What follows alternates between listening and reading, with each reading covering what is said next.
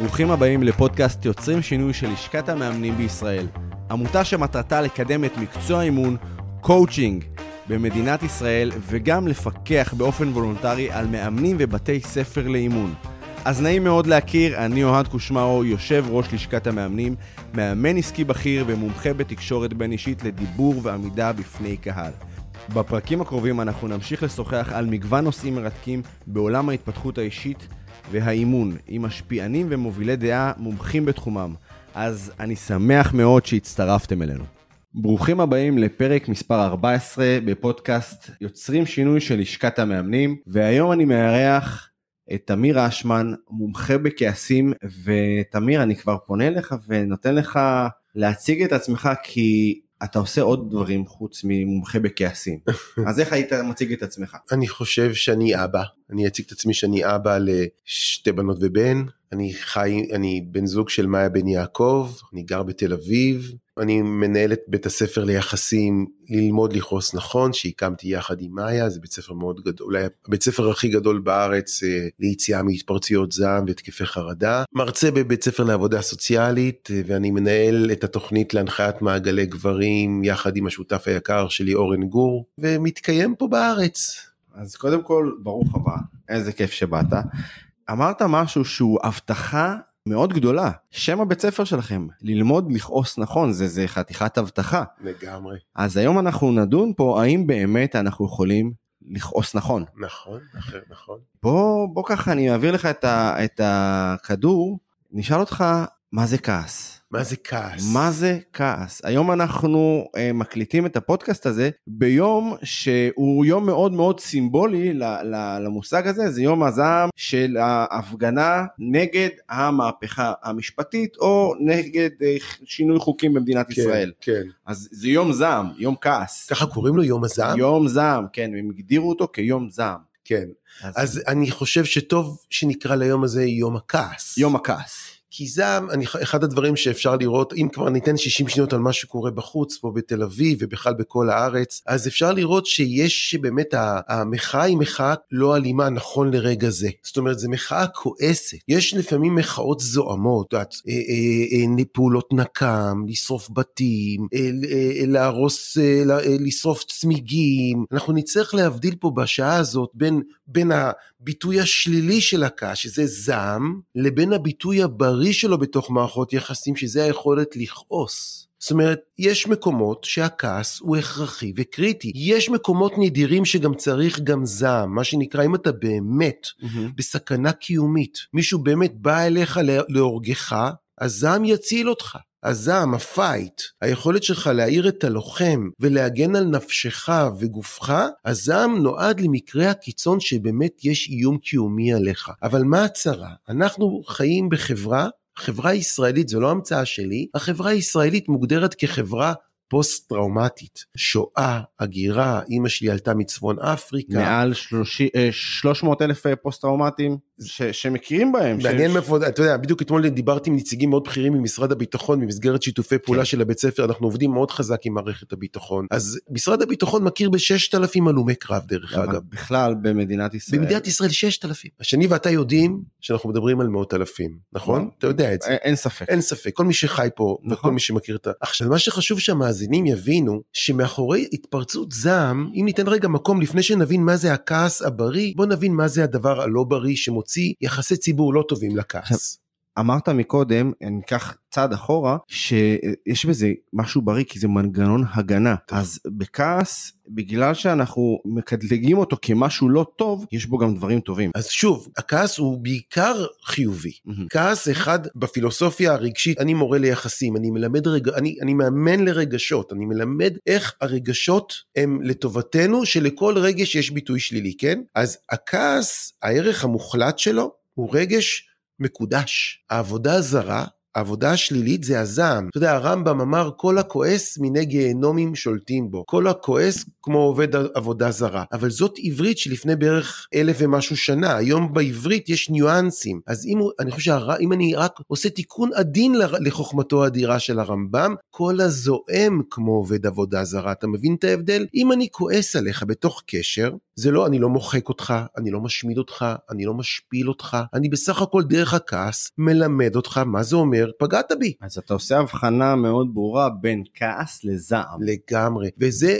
טיפ זה מציל נפשות, אנשים מודים לי על ההבחנה הזאת, כי רוב הציבור במילון הרגשי זה הולך אותו דבר, הם נורא מפחדים מהכעס, כי מדמיינים זעם. אני גדלתי בבית כילד, שהוריי לא, לא ידעו לכעוס. אבא שלי היה פוסט טראומטי גם מילדות וגם מהמלחמות. הסימפטום המרכזי שלו היו התפרצויות זעם. וגם אימא שלי לא ידעה לכעוס. אימא שלי ידעה לספוג, להבליג, להיות כאילו הפיה הטובה, להיות המיטיבה, אבל היא לא ידעה... המחילה. המחילה, כי בדיוק אמרת כביכול. נכון, אמר, בצדק אמרת כביכול. כי בעצם היא לא... היא לא הציבה לו גבול, כאילו אפילו לפעמים כשהוא היה מתפרץ היא הייתה... היא הייתה סופגת את לא זה. רק סופגת, מנקה, נגיד אם הוא זרק משהו בבית, היא הייתה מסדרת, היא הייתה מבריחה אותנו, זאת אומרת היא עשתה פעולות שהן לא נכונות, כי כעס זה הדרך הטובה ביותר להפסיק אלימות. ברגע שאתה מתנהג אליי בחוסר כבוד, נגיד רוב התפרצויות הזעם, אגב, יש לי נתונים של, יש לנו כמעט 3,000 בוגרים ובוגרות, אגב אנחנו בית ספר שעובד גם עם גברים וגם עם נשים, 55% מהתלמידים שלנו הם גברים, 45%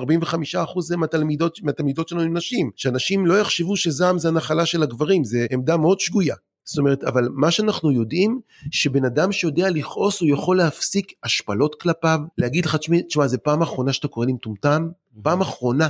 אני לא מסכים שתקרא לי כך, מפסיק אלימות. אתה יודע, 25 שנה עסקתי באלימות ההארדקורית יותר, אלימות פיזית, מרכזים למניעת אלימות. תמיד הופתעתי לגלות שברגע שבת זוג הגישה תלונה במשטרה על בן הזוג שלה, ושהוא היה לדבר איתך על אלימות פיזית, שזה האלימות הנדירה יותר, אחרי תלונה במשטרה, אין, נעלמה האלימות הפיזית. כלומר, זה לא חוסר שליטה. ברגע שיש גבול מאוד ברור וכועס, האדם מפסיק להכות. להגיד לך שנפתרה לו בעיית הזעם, ממש לא. הוא התחיל לעשות שתיקות רועמות, הוא התחיל לעשות חרם. הוא הבין את המחיר. נכון, אבל הוא לא, ברגע שאני מציב לך גבול, הזעם בבית, בזוגיות, מתרחש בתוך גבולות שאנחנו מסכימים לו. בחברה הישראלית, אנחנו מסכימים לכל מיני סוגים של זעם, אנחנו מסכימים לזה. אז אנחנו צריכים לפחות לתחילת השיחה בינינו להסכים שיש כעס, שזה עוצמה רגשית שעוזרת לי להסביר לך מה אני צריך, מה אני מרגיש, איפה הגבולות שלי. והזעם זה כבר שזה אני אני אני בסוג של פאניקה אני בהתקף זעם דרך אגב זה התקף חרדה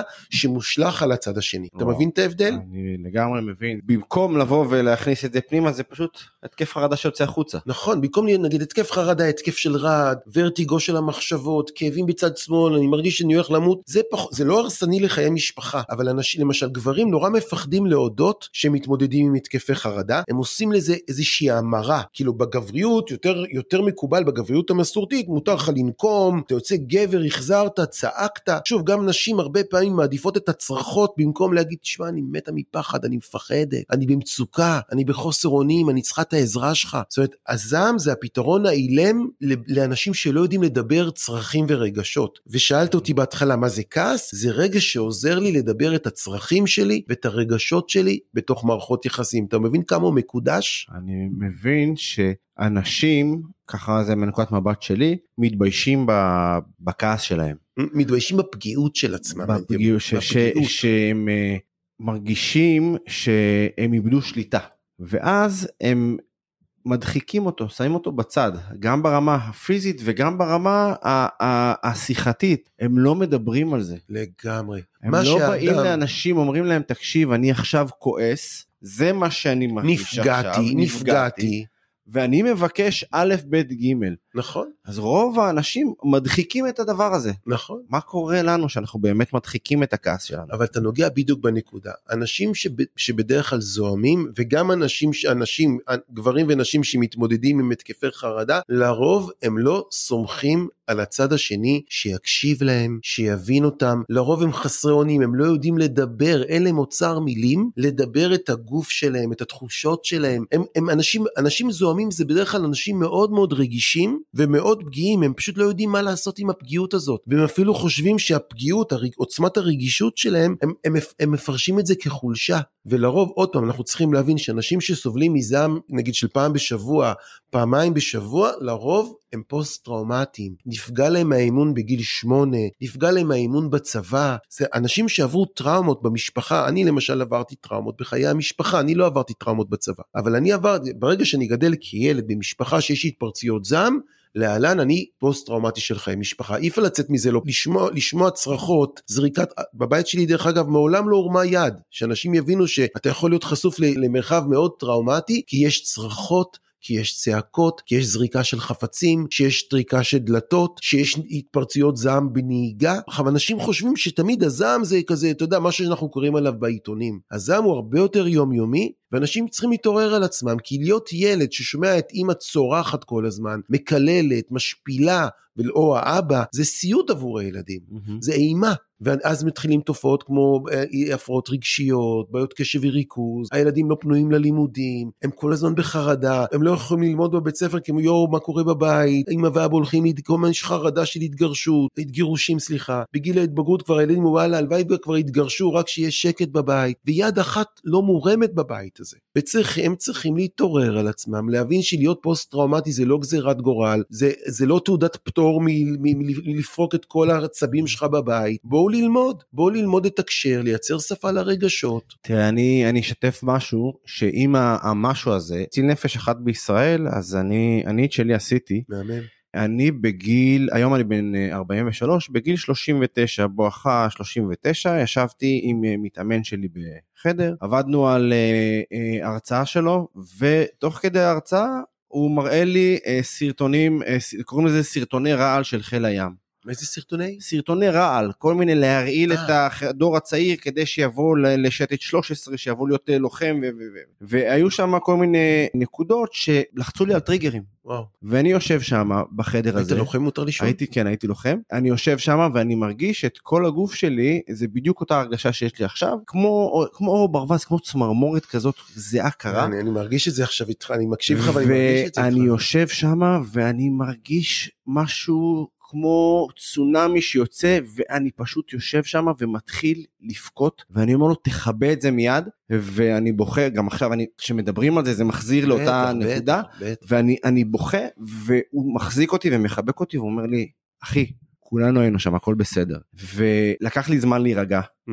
מה, מהסיטואציה ואז ש, ש, שחזרנו ל, ל, לנקודת האפס הכל בסדר ונרגע והסערה נרגעה, סערת הרוחות נרגעה, אז uh, אמרתי וואו זה, זה מפחיד אותי מה שקרה פה, אז הוא אומר לי תקשיב, יכול להיות שזו פוסט טראומה, יכול להיות שגם לא, יכול להיות שמשהו עלה לבך, אבל באותו רגע הוא שיתף אותי שהוא חווה פוסט טראומה מאירוע שהוא בכלל לא היה שם, mm-hmm. הוא ראה אותו בטלוויזיה, ואז זה הצית בי מין רצון ללכת ולבדוק את זה, כי אני אומר, אני מאמן, אני מטפל, אני עוזר, אני, אני, אני עוזר לאנשים. ואם אני לא אסכים לקבל עזרה, ויכול להיות שיש שם איזה משהו שלא לא עובד לי, ובאותו שבוע התחבר עוד מתאמן שלי שהגיע ושאלתי אותו מאיפה הגעת עכשיו, אז הוא אמר לי מהיחידה לתגובות קרב. Mm-hmm. ואז שאלתי אותו מה זה הדבר הזה, אז הוא אומר לי תקשיב, עברתי, הייתי ביחידה בצבא, שעברתי דברים כאלו ואחרים שאני עוד סוחב איתי היום. ומספיק שאני שומע זיקוק וכל הגוף שלי נדרך. בטח. ואז אני אומר, אה, גם לי זה קורה. אותו דבר. גם לי זה קורה. וואו, בוא נדבר על זה רגע. אני רוצה, אתה הבאת פה משהו יקר ערך בעיניי. ואני רק כן. אסיים את זה, ובאותו שבוע, חושב אפילו באותו יום, הרמתי אה, טלפון, שלחתי הודעה לתגוב, ליחידה לתגובות קרב, שענו לי למחרת בבוקר. ועברתי תהליך, ו, וזוהיתי כפוסט טראומה על אירועים שלא עובדו כמו שצריך. עכשיו אתה יודע וואו וואו. אז אני התגברתי על, ה, על, ה, על הצד הראשון שהוא בושה. נכון, זה בדיוק מה שרציתי להגיד. כן. עשית, היית פתאום, זה, גיבור, זה הגבורה שאני מלמד גברים. כי אבא שלי, בדומה לך, עד שהתעורר, התבייש, הוא לא, מעולם, כאילו גם בגיל יותר מבוגר אמרתי אבא בוא, בוא נלך, לא התבייש, הבושה, הבושה literally קיצרה לו את החיים. ומה שסיפרת עכשיו זה עשית פה בית ספר לכל המאזינים שלך. כי דיברת רגע על הטריגרים. מאחורי כל התקף חרדה והתפרצות זעם, מסתתר שם טריגר. אתה ראית תמונות, תרגר אותך, ואצלך זה גרם להתקף חרדה, זה לא, לא גרם להתקף זעם, נכון? אבל היית גם לא לבד, זה איכשהו הוכל, וזה גרם לך להתעורר ולהבין, וואו, יש הרבה, הרבה חומרים לא מעובדים. מה שאדם לא מדבר אותו, הוא מתנהג אותו. הבעיה שאנחנו כגברים, נדבר רגע, אני אעשה רגע, נפסיק רגע לדבר על סימטריה של גברים ונשים. גברים מקטנות לומדים לא לדבר את הטראומות שלהם, מכה קטנה בכנף, היה לי שירות צבאי סטנדרטי, כולם עוברים את זה, הם, הם עושים הבלגה. זה לא רק באוטומט הגברי, זה גם חינכו אותנו בסביבה. לא, זה מה שאנחנו, אותו דבר. אבא שלי היה אומר לי, למה אתה בוכה? מה, אתה ילדה קטנה? תפסיק לבכות, על הדבר הזה בוכים. בדיוק. כל הזמן, אני קראתי לזה, אבא שלי סגר לי את אה, שק הדמעות. וואו. עד גיל 29. קודם כל, אז ברוך השם שנפתח לך שק הדמעות, ואנחנו כן. יושבים פה ביחד ושנינו עם דמעות. לגמרי. ואז קודם כל, איזה, איזה, איזה השראה אתה נותן להמון גברים שאתה פוגש מתוך המסע שלך, כי גם המסע שלי הוא מזכיר אותך, אני לא בכיתי, אני בגיל 27, אני סופר את כמות המצבים שבכיתי מגיל 5 עד גיל 27, לא הייתי צריך את כל החמש האצבעות שלי, אוקיי? היום אני כבר לא יכול להגיד את זה. אבל מה, מה, מה אנחנו בעצם אומרים לי מכל מי שמקשיב? הרבה פעמים אנחנו, חינכו אותנו לגבריות לא, לא טובה. הגבריות שמתגברת, מה זה, מה זה, אני, אני גבר, אני גיבור, אני, אנחנו, אתה אומר משהו אחר. הגבורה היא להכיר בזה שנפגעת. הגבורה היא לבק, להושיט יד ולבקש עזרה. אז אתה, אתה לא מציל פה נפש אחד, כאילו, כל, אתה יודע, משרד הביטחון מכיר בששת אלפים פוסט טראומטיים היום, זה עלייה של 1,500 ממה שהיה לפני שנתיים, אבל עדיין יש מאות אלפים, מאות אלפים שאני אתן לך דוגמה רק מלפני שבוע, מישהו מספר לי איך ילד שיחק בלייזר, ב, ב, ילד בשכונה שיחק בלייזר, אתה יודע, כן, עת לייזר, זה חדר לו לתוך החדר, לתוך הבית, זה תרגר אותו, הוא יצא, הוא יצא לרדוף על ילד בגיל 6, או, או, או באותו רגע הוא לא רואה ילד לא בגיל רואה 6, ילד, הוא, לא רואה. הוא רואה לוחם חיזבאללה מלבנון, נכון. או בקסבה בשכם. אני יכול לתת לך 72 אלף עדויות של גברים שקפצונים, של ריח, ריח של על האש ב, ביום העצמאות. אני אתן לך טריגר שהוא לכאורה נשמע טריגר פשוט, יש דבר כזה שנקרא בלון תאורה של מע"צ, שהם שמים אותו שהם עובדים בלילה. Mm-hmm. ואני ב-2004, אם אני לא טועה, בסוף דצמבר 2004, הייתי במוש... במוצב תל רידן ב... ליד אה, נווה דקלים, היום זה רצועת עזה, mm-hmm. והגענו, אני אקצר את האירוע, הגענו לאירוע שבו נהרג לי חייל במוצב, הנהג של המוצב אה, התהפך עם ג'יפ ו... ונהרג. אנחנו הגענו לאירוע שהיינו בטוחים שהם אה, נפלו במערב. Mm-hmm. ואנחנו נכנסים, עוד לא הגיעו שום תגבורת, שום כלום, ואנחנו נכנסים ואנחנו בטוחים שהולכים לקרוע אותנו. ואנחנו מגיעים ומחפשים ומגיעים אה, אה, עוד כוחות ועוד כוחות ועוד כוחות, ובסוף שהגיע זקה, הם הרימו את הבלון הזה. אני אומר לך את זה עכשיו, אני קצת מתרגש, הם הרימו את הבלון הזה, ואני זוכר את עצמי שהם מוציאים את, ה, את, ה, את הגופה, והבלון הזה נחקק לי בראש, וואו. וכל פעם שאני הייתי עובר ליד בלון, עד היום, זה ישר מקפיץ לי, כן. אני עובר ליד בלון. אני נוסע בזמן ואני חוזר בדיוק לאותו נקודת זמן, והיו פעמים שהייתי נוסע באוטו ולא הייתי על הכביש לפחות חמש דקות, אני פשוט חיפשתי את לירן וחיפשתי את, ה, את החייל השני שעף מהג'יפ, ופשוט נעלמתי, נעלמתי לחמש דקות, ושהבנתי שזה יכול לפגוע בי ובסובבים אותי ואני הייתי חייב לטפל בזה. אתה יודע שהרבה מתאונות הדרכים בארץ הם על הרגע הזה שאתה מתאר זה נקרא דיס-אסוציאציה זה נקרא התנתקות אתה שב לרגע הזה אתה לא באותו רגע אתה לא בזון. אתה שב הטריגר משאיר אותך לשם. זה חטיפה רגשית. וואו איזה מושג יפה. דוגמה קטנה עליי כיתה י' י' מחויבות אישית בבית ספר זוכר אני כן. מתנדב במד"א נסיעה ראשונה באמבולנס אני עושה החייאה ילד בכיתה י', אני עושה החייאה לאישה בת 90 שכבר מתה שעתיים קודם. עד היום יש ריח מסוים, ריחות, יש ריחות ריח כן. מסוים כן. שמתרגר אותי, ריח של אוטו חדש עם ניילונים מתרגר אותי. זאת אומרת, אנחנו עדינים, הגברים זה בעל חיים, זה ייצור כל כך עדין, עוצמתי אך עדין כמו נשים. הבעיה של מה שאנחנו עושים עכשיו זה ריפוי. כשאתה חולק איתי את הטריגרים שלך, נגיד היינו עכשיו עוד שעה אנחנו מדברים, העניין הוא שהדיבור הזה הוא נורא נורא חשוב. לחשוף את הטריגרים. וזה לא קל. זה לא זה קל. אני אגיד את זה הפוך, במקום להגיד בשפת הלא חתול, אני אגיד את זה, זה קשה. זה קשה לבוא ולדבר את הרגשות שלנו. נכון, כי זה מחזיר אותנו למגע עם כאב. כשאתה מדבר ומשתף אותי, אני, אני יכול להגיד, כואב לך, והעיניים שלך מדברות אליי, וגם אני, ראית, שתיתי קצת מים, כי זה כן. כואב. אבל הסיפור של גברים שמקטנות מלמדים אותנו לברוח מכאב. אל תבכה, אל תדבר, לא קרה שום דבר. מכה קטנה בכנף, כן, אז לא אנחנו קרה שום דבר. יוצרים... המשפט שהאימהות אומרות, איך שהילד נופל. זה מתחיל מהבסיס. נכון. לא קרה שום דבר. לגמרי, וכל זה אנחנו מלמדים בבית ספר ליחסים לא לעשות. המשפט לא קרה כלום, אנחנו מתאמנים בלא להגיד אותו יותר. כי תמיד קורה, הילד, מה, מה הדבר שהכי מרגיע אותנו? תאר לך, אתה משתף אותי עכשיו את מה סיפרת לי על, על ב- בפאתי עזה. אמפתיה. לא, ותאר לך מה היה קורה, וואי, אתה כזה מפון... מה זה, מה, לא, איזה מה אתה. נמושה? מה אתה נמושה? לא, אפילו לי- כן. אין לי אוצר מילים עכשיו. אתה כזה נמושה.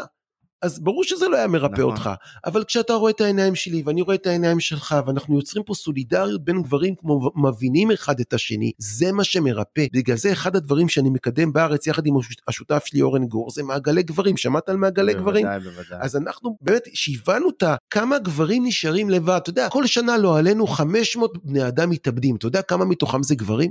70 אחוז? 400, אתה מבין? 500 בני אדם מתאבדים בשנה, 400 זה גברים, ואתה יודע למה? כי הם לוקחים, כי הם לוקחים, כי הם לוקחים את הטראומות לקבר. הם אומרים זר לא יבין זאת, אין טעם שאני אשתף את אשתי. הם, הם לא מתביישים להתפרץ בבית, אבל הם מתביישים לספר לבת הזוג שלהם, את לא יודעת מה זה בשבילי להיכנס לקניון. את לא יודעת, את לא יודעת מה זה טריגר בשבילי שסלקטור בודק לי את התיק, אני ישר חוזר, את לא יודעת לאן זה מחזיר אותי. זה רגעים, זה זה בדיוק החטיפה הרגשית הזאת. אז אני מאמץ את המושג, זה... לא זה- השתמע, זה מושג חדש לי. זה... אתה המצאת? אה, לא, יש את זה בספרות. בספרות המקצועית יש אה, מושג, אה, חטיפה רגשית. אז אנחנו קוראים לזה זה- דיסאסוציאציה. זה טריגר קטן, זה. טריגר קטן שיכול להחזיר אותך. בשניות. אני, חווה את זה מדי פעם, גם היום. בטח. אבל למרות שעברתי טיפול ואני יודע לעשות לעצמי דבר שנקרא קרקוע, להבין שלבוא ולהגיד, תקשיב, אתה לא נמצא שם, אבל עדיין זה דבר שהוא קצת יותר חזק מאיתנו, ואם אני משתף מישהו בסביבה שלי, אולי אני אשתף את זה בבכי. נו ואז? ופעם זה היה בשבילי big deal. נכון. היום זה קצת יותר קל לי. אני לא אומר שזה קל ואני עושה את זה באהלן אהלן, אבל זה קצת יותר קל לי לבוא ולהגיד לשני, הבת זוג שלי, תקשיבי, אני, אני מתבייש. אני מתבייש בזה שנבהלתי, ואני מתבייש ב- ב- ברגש שעכשיו עלה לי. אני מתבייש בזה, ואני אשב ואבכה חמש דקות, וואו. אבל אחר כך אני ארגיש הרבה יותר טוב, ולא אתנתק לגמרי, כי בעבר הייתי מתנתק כן. לא הייתי נמצא ב- באזור, הייתי יכול להיות במסיבה עם מלא אנשים, נזרק נפץ, בטח. ואני כבר לא שמה, ואני בחוויה מנותקת לגמרי. איזה, אתה יודע, עשינו כמה דקות דיבור לפני הפודקאסט, פודקאסט כן. יש חוקים משלו, תראה נכון. לאזור, אנחנו הולכים לאזור מאוד מסוים וזה סופר חשוב ואני כל כך שמח שאנחנו מדברים על זה, כי אנחנו באמת כרגע כל גבר שיקשיב לנו וגם נשים, את יודעת, זה הפוסט, ההבדל אבל בין גברים ונשים, שנשים יש להם יותר חופש לשתף ולבכות, אני, אני מאוד מזדהה עם מה שאמרת, לקח לי המון שנים להעיז לבכות מול בת הזוג שלי, זה לא קורה לי כל יום, אבל זה רגעים של ריפוי, זה נהפך לריפוי אם בת הזוג שלי יודעת להכיל ולא להיבהל. מה שקורה הרבה פעמים, נשים לא יודעות להתמודד עם פגיעות של גברים. הם לא, לא ראו, לא גדלו עם אבא פגיע, אבא בוכה, אבא עם עוצמת רגש מדברת. אז פתאום יש איזה רגע של חסד, בן הזוג נותן להם אימון ומשתף אותם, היא נבהלת ואומרת, טוב, מחר אני קובעת לך תור אצל פסיכיאטר, ישר עושה outsourcing. רגע, מה מבהיל אותך כל כך? כן. יש פה רגע של גאולה, לא פחות. בן הזוג שלך העז לתת בך אמון. שיתף אותך, חבקי אותו, עטפי אותו, זה, זה חסד. עכשיו, גברים אומרים אני נורא מפחד לעשות את זה מול בת הזוג שלי, היא תתפוס אותי כלא גבר, היא תתפוס אותי כ... כי לא תימשך אליי, ומה שאנחנו מלמדים זה ההפך. בת זוג פתאום מרגישה שהיא משמעותית, במקום שהיא אומרת, אני לא מבינה בשביל מה הוא צריך אותי. הוא, הוא צריך אותי רק לזה, לזה, אבל הוא אף פעם לא נעזר, לי, נעזר בי. גברים שלומדים להביא את, ה, את ההזדקקות שלהם, כמו שאמרת בדוגמה עם שני, אתה, אתה מעז להפוך את שני למשמעותית לריפוי שלך. זוגיות היא משחזרת את טראומות העבר שלנו, וזוגיות יכולה לייצר זוגיות מרפאת. אני רוצה להגיד לך שאני מאוד מאוד גאה בזוגיות שאני מייצר עם מאיה בת הזוג שלי. היא פוסט טראומטית בגלל חיי משפחה, אבא שלה נפטר בגיל 6 מתאונה, אני בגלל שהייתי חשוף להמון התפרצויות זעם, כמו הרבה זוגות בארץ, אנחנו זוג פוסט-טראומטי שמנסה לייצר קשר, אבל זה יכול להיות גם מרחב, לא של מי סובל יותר, מי רוצה יותר לבקש פטור על הפוסט-טראומה שלו, הפוסט-טראומה כתירוץ, מהמם. אלא בסדר, מכירים, את עברת את זה, זה משתחזר לך בתוך הקשר, כל פעם שאני פורש היא בחרדה שאני לא אחזור, נורא אנושי, אני לא חייב להתקיף את זה, אני לא חייב להגיד לה שהיא איזה היסטרית את, אני יכול לחבק את החרדות שלה. היא פיית החרדות שלי, אני פיית החרדות שלה, אנחנו לומדים להכיל את החרדות אחד של שני, ואני תמיר ואני סובל גם מחרדות, זה לא בושה, אני אנושי, ואתה נראה לי סופר אנושי מאיך שאני לומד להכיר אותך. תראה, אחד הבנפיטים שאני רואה מזה שהיום אני יודע להביע רגשות שבעבר לא הייתי מביע, אה, זה נראה כאילו אני עושה ממש פרסום ומקדם לא. את הבן שלי. אבל היום שאני מרגיש קצת עצוב או מרגיש אז הבן שלי יודע הוא רואה את זה מרחוק הם מעריכים אותנו ו- ו- ו- ורואים אותנו והוא בא הוא שם לי על הראש והוא אומר לי אבא אתה עצוב ומה אתה עונה לו? אני אומר לו בטח שאני עצוב איזה וואו. ואפילו אני מזיל דמעה כן. ואז הוא מחבק אותי, תראה איך אני מרגש כן. אותי, ואז הוא מחבק אותי, ו- והוא יודע להכיל את זה. ואז, הם, נול... הם, הם לא מקולקלים עוד, ואתה גם דואג לא לקלקל אותו שזה בדיוק. נפלא. ואז אני מקבל ממנו טלפון, ואז הוא אומר לי, היום היה לי יום לא טוב. מהמם. למה לא היה לך? כי בכדורגל ככה וככה וככה, ומאוד לג... הוא מרגיש סופר פתוח איתי וסופר לגיטימי עבורו להביע את הרגשות שלו. מהמם. ואני חושב שזה לא רק לילדים, זה גם לשותפים שלנו ולעובדים שלנו, וגם כל מי שאנחנו נמצאים סביבו, לבוא ו- ולתת לו את המרחב הבטוח הזה, מרחב בטוח זאת מילה מאוד אה, חזקה, מרחב בטוח, Mm. להביע רגש, לגמרי. ובמיוחד להביע כעס ותסכול. אתה יודע משהו? אנחנו נוגעים פה במשהו מאוד מאוד רציני. אנחנו, איכשהו אנחנו הולכים כן. קצת לכיוון של, בגלל שאתה גבר, אני גבר, אז טבעי כן. נראה לי שנלך לשם. נכון, אתה- יודע שגברים חיים ארבע שנים פחות מנשים, נכון? אתה יודע את הנתון הזה? לא, לא סטטיסטיקה, את לשכה, לשכת הנתונים סטטיסטיקה, ארבע נקודה משהו. אנחנו, בעל, אנחנו היונקים, אנחנו ההומו ספיאנס, כן. הבני אנוש, בממלכת היונקים הנקבות חיות פחות. אתה יודע למה? בגלל הלידות. ולמה אנחנו הגברים חיים פחות מנשים. זה קשור למה שאנחנו מדברים. גבר שלא מדבר, שרק דוחס ומבליג וטריגרים ומתפוצץ ומתפרץ וזעם כביש, זה literally מקצר לו את כלי הדם, מקצר לו את, את הבריאות, את מערכת החיסונית של הגוף. ואם הם ילמדו ממך ויקבלו ממך השראה שאתה מדבר עם הילדים שלך רגש, אתה מדבר עם שני רגש, אתה literally, וזה, אני יכול להוכיח לך את זה מחקר, אתה מאריך את החיים שלך. אתה עובד על הורמון שנקרא אוקסיטוצין. הורמון האדרנלין, רוב הגברים הפוסט-טראומטיים נרגעים דרך הורמון האדרנלין. לתקוף, לברוח, להכליל, להיות בפריז. אבל אתה עושה פעולה אחרת עם הבן, אתה עושה פעולה שבמקום להתנהג בעצבים את העולם שלך, להוציא את כל הטרללת הפנימית ולהטיח אותה על, על יושבי הבית, לא, אתה אומר, אתה עושה פה פעולה רדיקלית. לא, אני עצוב. אבא, הבן אומר לך, וואי, אתה כן, אתה עצוב אבא?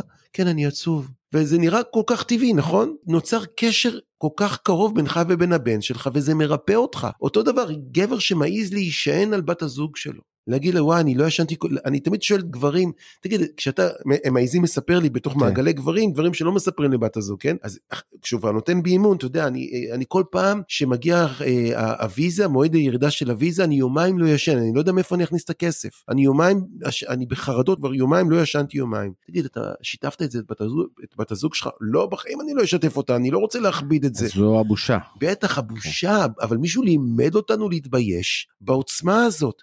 אז אני אנסה לעודד אותו, בוא תנסה, תנסה.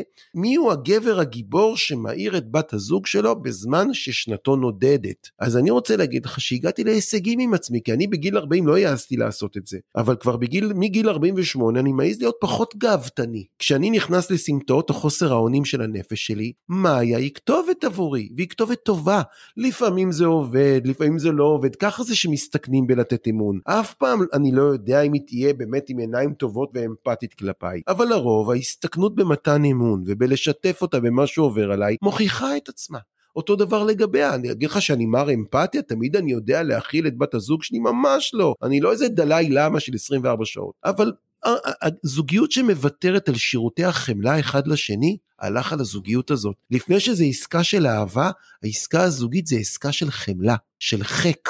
של עיניים טובות, של להניח לה יד באזורים שהיא לא מגיעה אליהם, והיא היא, היא צריכה ללמוד להניח יד על אזורי הכאב שאני לא יודע להגיע אליהם, במקום כל הזמן לראות את הגיבנת אחד של השני. אפשר להראות את החלקים היפים. בת הזוג שלי סובלת מדברים בגלל, זה, זה הכי טבעי, אבל היא יכולה לקבל חבר, מישהו שלא נוטש אותה שקשה לה, ובשביל זה צריך להכשיר לזה, זה לא, נול... זה לא, אנחנו חיים בחברה שלא לימדה את הגברים את זה. אתה חושב שתרבות, אני אשאל שאלה שזורקת אותנו לגבהים אה, אחרים, אתה חושב שתרבות המה יגידו הישראלית פוגעת ביכולת שלנו לכעוס? מה זה תרבות מה יגידו? תרבות של הבושה?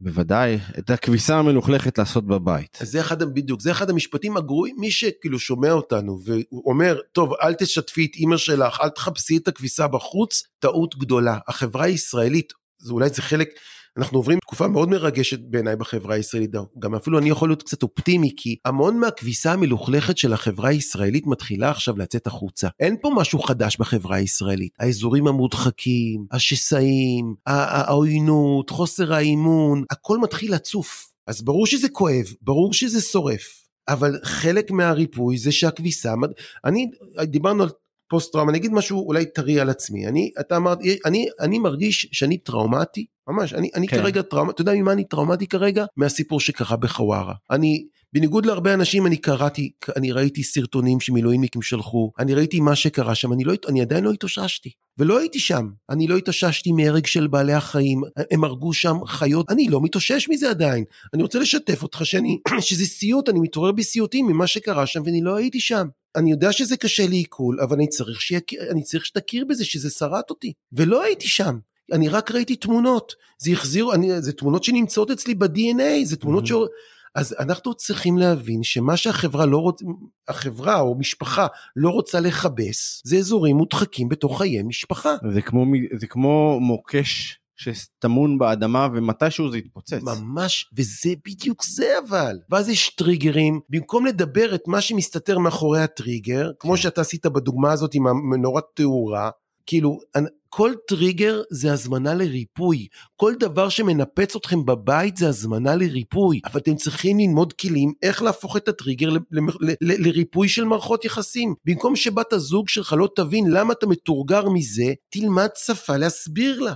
מה קורה לך כשאתה רואה אותה עם בגד כזה? מה קורה לך כשאתה בא הביתה וה, ו, ואתה רואה את הבוילר דולק או המזגן, המזגן פתוח עם, עם חלונות פתוחים? יש לכולנו מפה של טריגרים, אבל זה לא חייב להיות כמו שאמרת, מוקשים שברור שהם יתפוצצו, אפשר להיות חבלנים שלומדים לפרק את המוקשים של המשפחה. אז לאלה שמאזינים לנו ומזהים כמה דברים שעכשיו אה, אמרת, כמו אם הבוילר דלוק, המזגן, זה דברים שאנחנו שומעים ביום יום, אה, אה, אבא שלי כל פעם שהמזגן דולק, הוא מתעצבן ו- וכל מיני משפטים שגדלנו עליהם, אני עובד בחברת חשמל, ממש. וכל מיני כאלה, שאין ילד אני חושב שלא מכיר את המשפטים האלה. לגמרי. עכשיו, ברגע שאנחנו כאנשים מבוגרים מזהים את זה אצלנו, איך אנחנו אחד יכולים לזהות את הטריגר?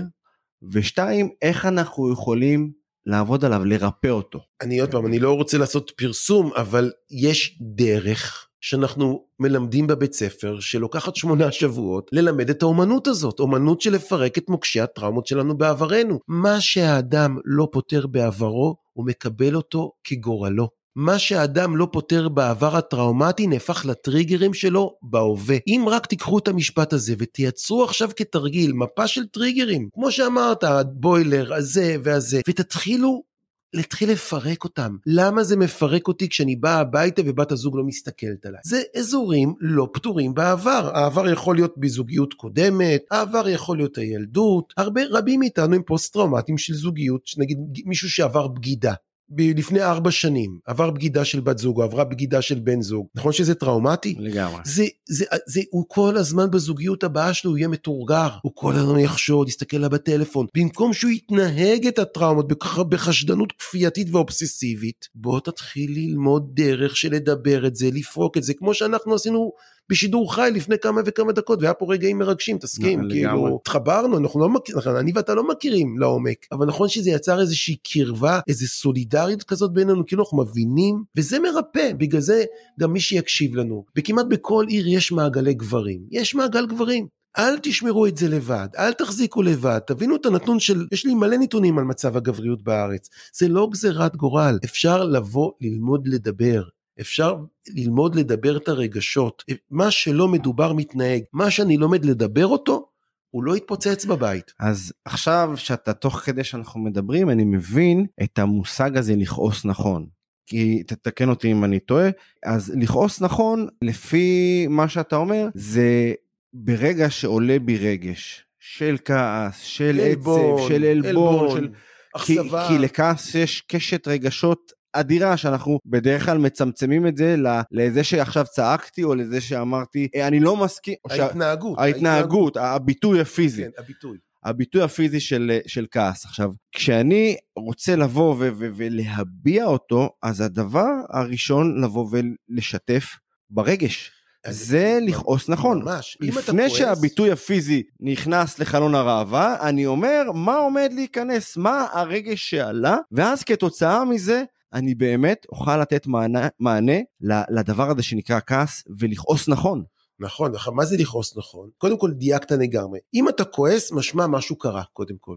אל תגיד לא קרה כלום. אתה כועס, נפגעת, התאכזבת, יש לך איזה צורך שלא קיבלת. אתה כועס, קודם כל זה דבר טוב, זה אומר, הכעס בא להזכיר לך שמשהו קרה. השלב הבא, במקום להפוך את זה לזעם, תלמד לדבר את זה בשפה של צרכים, צריך ללמוד לייצר גוף ראשון אני, במקום את או אתה, האשמות, לדבר באני.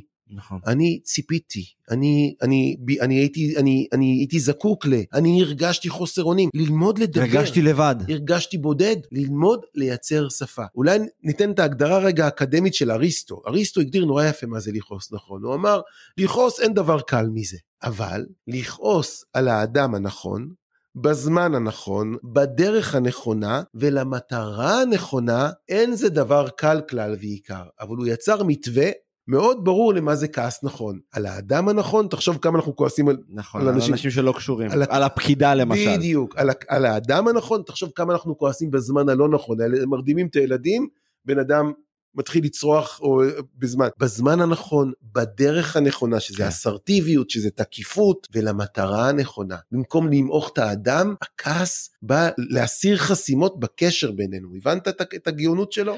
אז עכשיו אני גם מבין למה כאשר אני יודע לכעוס ולנהל את הרגשות שלי, אני יכול לחיות יותר שנים. אני עושה, אתה יודע, חיבור אסוציאטיבי. כי הגורם תמותה מספר אחת בעולם, כבר הרבה שנים, זה דום לב. ומה מה זה התקף לב דום לב? זה חסימה בעורקים. נכון, חסימות עכשיו רגשיות. חסימות רגשיות עכשיו כאשר אני יודע לבוא ולדבר את הרגשות שלי אני יוצר מין אה, פותח עורקים זה זה הצנתר הצנתר הכי טבעי שיש זה דיבור. רגשות אז הנה זה למה הזקנים הסינים הם לא מתעצבנים אין להם על מה הם קמים בבוקר הולכים לנהר מוציאים דג אין להם על מה אז לכעוס זהו, אז אנחנו יכול לא להיות. שכן אז אני, אתה יודע, היה חיים תקופה, אני יוצא, לפעמים אני יוצא. לי ויפאסנות של 11 יום, תראה אותי בתוך ויפאסנה, לא מדבר עם אף אחד, תראה דלאי למה אני באורות. אנחנו אני לא חי אבל בתוך מנזר, אני חי בזוגיות, אני חי בחברה הישראלית המתורגרת, אין מה לעשות, אנחנו לא בנהר ואין דגי זהב. אנחנו צריכים ללמוד שהזוגיות זה מרחב של ריפוי, שההורות, שהאבהות, שמה שסיפרת לבן שלך, אני מרפא טראומות עברי, אני מרפא את עצמי דרך האבהות שלי לשלושת ילדיי. שהמרחב של היחסים, למה אני אומר, אני, אני, אני תמיר ואני מורה ליחסים, אני מלמד איך יחסים פצעו אותנו בעברנו, ואיך יחסים יכולים לעזור לנו לשוב ולהבריא. ומה אני מבריא? זה את האמון הבסיסי. הקהל לא יודע איך אנחנו יוצרים קשר עין, מי שמקשיב. מה שאנחנו מייצרים כרגע זה ריפוי. זה אינטימיות גם. אינטימי, אבל זה מה שמרפא זה לנו את כמו שריר שאתה. אומר זוגיות זה מרחב לריפוי מה שאנחנו עכשיו יוצרים זה זוגיות לזמן קצר אבל יש גם מחויבות יש רגש מהמם. יש יש כל כך הרבה דברים פה בסנסורים שאני אפילו לא יודע לשיים אותם. נכון. הסוד זה אמונה. אמון ואמונה. ואנשים יכולים להגיד לי זה דתי, זה בכלל לא קשור לדת. אמון ואמונה. זה סוד הריפוי. אז uh, תמיר תראה אנחנו אני יכול לדבר איתך על זה עוד שעות ארוכות לגמרי. ואני רוצה ככה טקווי לדרך ממך כי העולם הזה הוא אדיר אתה עוסק בזה כמה שנים אמרת? נראה לי 53 שנה מהיום שנולדתי. ואנשים בטוח רוצים עוד אז אם אני רוצה לתת להם אה, מתנה שאתה בטוח יצא לך בפודקאסטים, משהו שאנשים דורשים ממך, אומרים, אני רוצה שתלמד אותי איך אני עושה את זה. מה, מה הטיפים? האחד, הטיפ, הטיפ, המספר אחד שאתה אומר, אולי- זה ישפר לכם את איכות החיים. אז אני אחזור כמה על כמה, כי אני באמת אה, מאמין בקיצורי דרך. אני, אנחנו מלמדים קיצורי דרך אינטליגנטיים. טיפול זה קיצור דרך נכון, לאנשים, כי אנשים אבל- יכולים לסחוב כאב שנים אבל לפעמים. אנשים מגיעים לטיפול שבע שנים וזה לא קיצור דרך. כי אני מאמין בטכניקות, אני מאמין במיומנויות, אני מאמין במתן כלים, לא רק בלדבר. אז אם אני אפילו אסכם רגע בכמה משפטים שאמרתי, אם אני, לטיפים, טיפ ראשון כסלוגן, מה שאתה לא מדבר אותו, אתה מתנהג אותו. תלמד לדבר במקום להתנהג. אחד. שתיים, מה שהאדם לא פותר בעברו, מקבלו כטריגרו, טריגרו, איך נקרא לזה? טריגרו? מתורגר. אז מה שהאדם לא פותר בעבר, מי שאומר מה צריך לחפור, מה צריך לחפור, צריך לחפור. כי כל עוד אתה לא חופר בעברך, אתה תהיה כל הזמן מתנהג את הטריגרים שלך בהווה, אתה כל הזמן תהיה מטורלל. כמו עוגן, ממש. דבר שלישי, החטא שפצע אותנו זה החטא שגם ירפא אותנו. האמון שנפגע בטראומות של עברנו זה לא גזירת גורל. פוסט טראומה זה לא תעודת פטור לשום דבר. זה שאתה זועם או זועמת בבית זה, זה על הפנים. זה אומר שאת רוצה לעשות עוד דור פוסט טראומטי. מעכשיו להתעורר. זה לא פוסט טראומטי, בן- זה בן אדם שצריך לעבור ריפוי, שלומד לדבר כמו שעשית בשידור חי בפודקאסט הזה, מדבר את הטריגרים, מקבל אהבה, מקבל הכלה, בונה שוב את שריר האמון שנפצע. פשוט ללמוד לדבר רגשות, ללמוד לדבר צרכים. זה סוד הקסם. וואו, אני, אני קודם כל מופעם, נפעם או מופעם, אני אה, נפעם, אנשים יבינו את זה.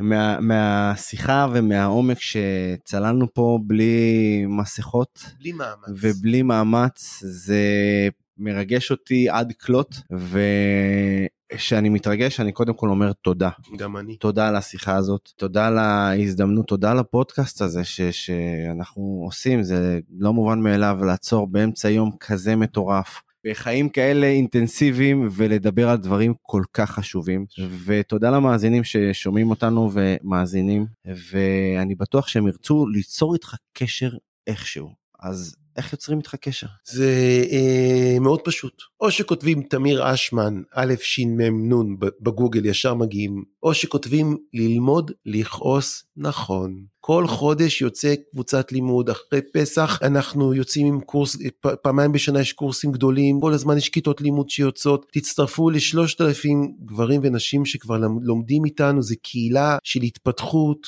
ויש קבוצות המשך, אנחנו באמת עוזרים לאלפי גברים ונשים לצאת מהתפרצויות הזעם, וזה הייעוד שלי בחיים, הלוואי ואבא שלי בשנות ה-70 היה לו דבר כזה, אני חושב שלא הייתי היום, הייתי בן אדם אחר אם מישהו היה מלמד אותו לא לזעום בבית, וזה התיקון שלי, ללמד גברים ונשים לא להגיע למקומות של זעם.